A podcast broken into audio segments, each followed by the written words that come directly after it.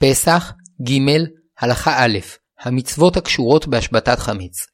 מצוות עשה מהתורה לבאר את החמץ מרשותנו לקראת הפסח, שנאמר, אך ביום הראשון תשביתו שאור מבתיכם. מפי השמועה למדו שהכוונה לבאר את החמץ עד חצות יום י"ד בניסן, שהוא ערב פסח. ראיה לדבר, שנאמר, לא תשחט על חמץ דם זבחי. כלומר, לא תשחט את קורבן הפסח ועדיין החמץ קיים ברשותך. וזמן שחיטת הפסח מחצות יום י"ד בניסן.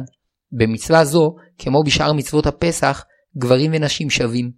כל מי שלא השבית את החמץ מביתו עד חצות יום י"ד בניסן, עובר על כל רגע ורגע שהוא משתהה מלבערו בביטול מצוות עשה של השבתת החמץ. ומשעה שייכנס הפסח, יעבור בנוסף לכך על שני איסורים, שנאמר, שבעת ימים שאור לא יימצא בבתיכם, ועוד נאמר, מצות יאכל את שבעת הימים, ולא ייראה לך חמץ, ולא ייראה לך שאור בכל גבוליך. נמצא שעל ידי קיום מצוות השבתת החמץ, הננו ניצולים משני איסורים של בל ייראה ובל יימצא חמץ ברשותנו.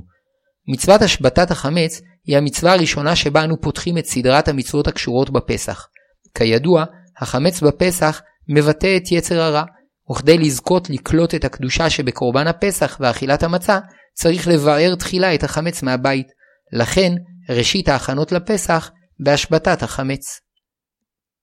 פסח, ג', הלכה ב', האיסור על חמץ השייך לו. מיוחד הוא איסור חמץ בפסח, שלא רק לאוכלו אסור, אלא אף להשהותו אסור, וכל המשהה אותו בביתו עובר בשני איסורים, של בל ייראה ובל יימצא. מלשון התורה, ולא ייראה לך חמץ, ולא ייראה לך שאור בכל גבוליך, למדנו שאין איסור שיימצא ברשותו של יהודי חמץ של גוי או של הפקר, שנאמר לך, דווקא חמץ השייך לך אסור לראות, אבל של גויים או הפקר מותר. לפיכך, נוכרי שגר בחצרו של יהודי, למרות שהנוכרי עובד אצל היהודי, אין בעל החצר היהודי צריך לבער את החמץ של הנוכרי, וכן כאשר נוכרי הפקיד לפני פסח חמץ בביתו של יהודי, כל זמן שהיהודי אינו חייב באחריותו, אינו צריך לבערו, אבל צריך להעמיד מחיצה בגובה של עשרה טפחים לפני החמץ, כדי שלא ישכח ויבוא לאכול ממנו, או שינעלנו במפתח ויחביא את המפתח, או שיסגרנו בארון וידביק על דלתותיו נייר דבק, שאם יבוא לפותחו, ייזכר באיסור, חמץ.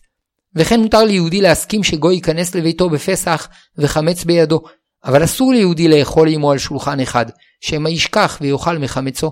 ואפילו אם יניח דבר שיזכיר לו שלא לאכול מחמצו של הנוכרי, אסור לאכול עמו על שולחן אחד, שמא יתערב פירור מחמצו בתוך מאכלו.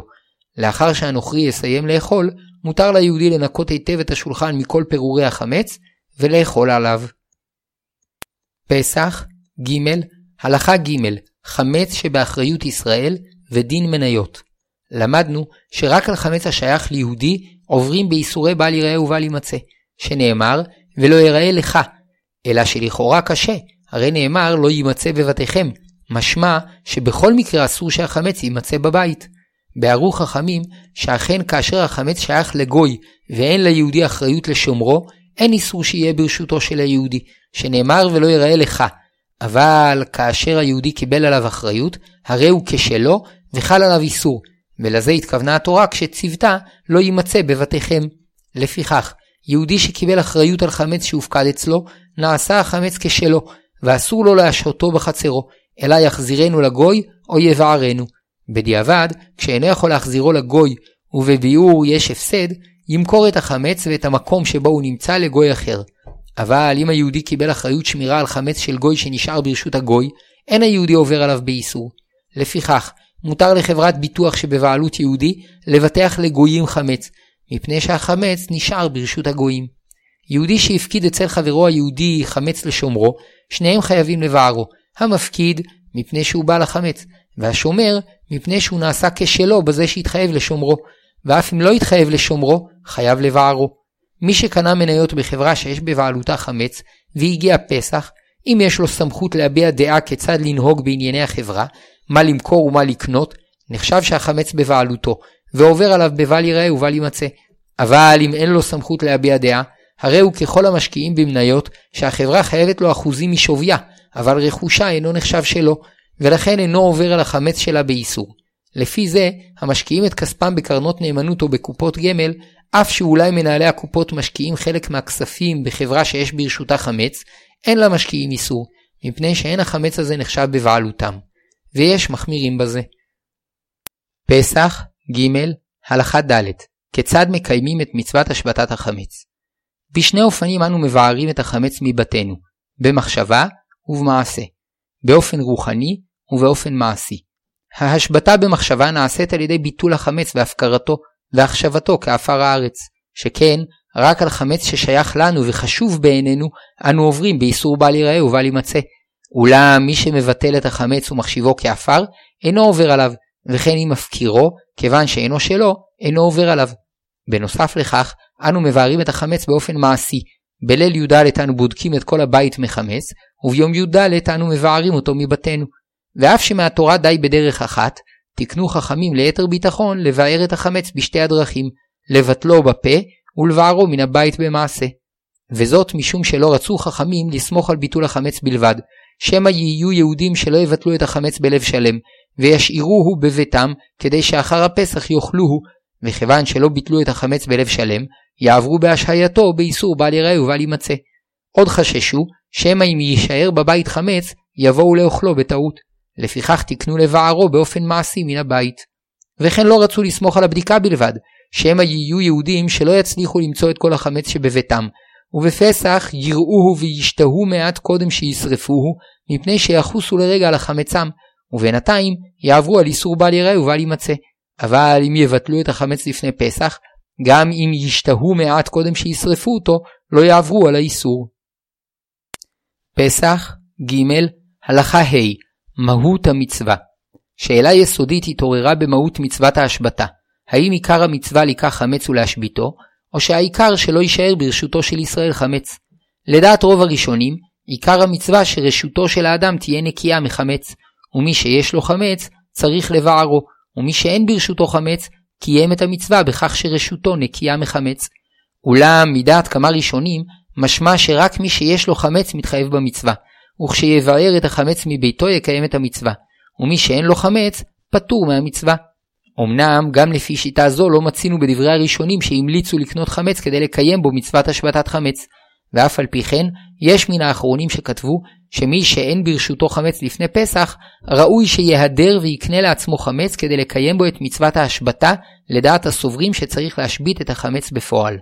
למעשה, ישראל קדושים ומשתדלים להדר שיהיה ברשותם חמץ ביום י"ד בניסן, כדי לקיים בו את מצוות השבתת החמץ לכל השיטות. ולא זו בלבד, אלא שמוסיפים לדקדק ומשביתים את החמץ בשרפת דווקא, שכן לדעת כמה פוסקים, זו הדרך המהודרת ביותר להשבית את החמץ. פסח, ג', הלכה ו', זמני כניסת איסור אכילה והנאה מחמץ. מצוות השבתת החמץ צריכה להתבצע עד חצות יום י"ד בניסן. וכל רגע ורגע שאדם מישראל משה את חמצו אחר חצות היום, הרי הוא מבטל מצוות עשה של השבתת החמץ, ומחצות היום מתחיל גם איסור התורה שלא לאכול וליהנות מהחמץ. כדי להרחיק את האדם מהעבירה, הוסיפו חכמים ואסרו את החמץ בהנאה עוד שעה, ובאכילה הוסיפו ואסרו שתי שעות, שכן ביום מעונן עלולים לטעות עד שתי שעות. וכך מחשבים את השעות. מחלקים את היום ל-12 חלקים שווים, וכל חלק נקרא שעה זמנית. מתחילת השעה החמישית, החמץ אסור באכילה, ומתחילת השעה השישית, החמץ אסור בהנאה.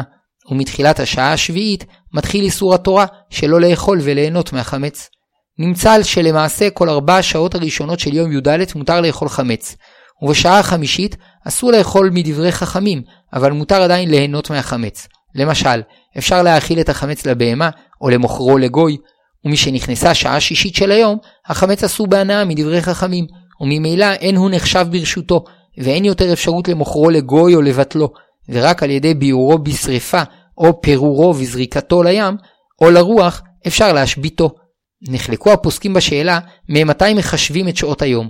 לשיטת בעל המגן אברהם, מעלות השחר, היינו מהיראות האור הראשון במזרח, ולדעת הגר"א מהנץ החמה, היינו מעת היראות השמש עצמה במזרח.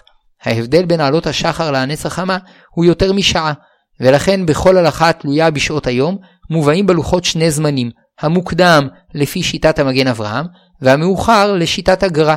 כך הוא לגבי קריאת שמע שזמנה עד סוף שלוש שעות, וכך לגבי תפילת שחרית שזמנה עד סוף ארבע שעות.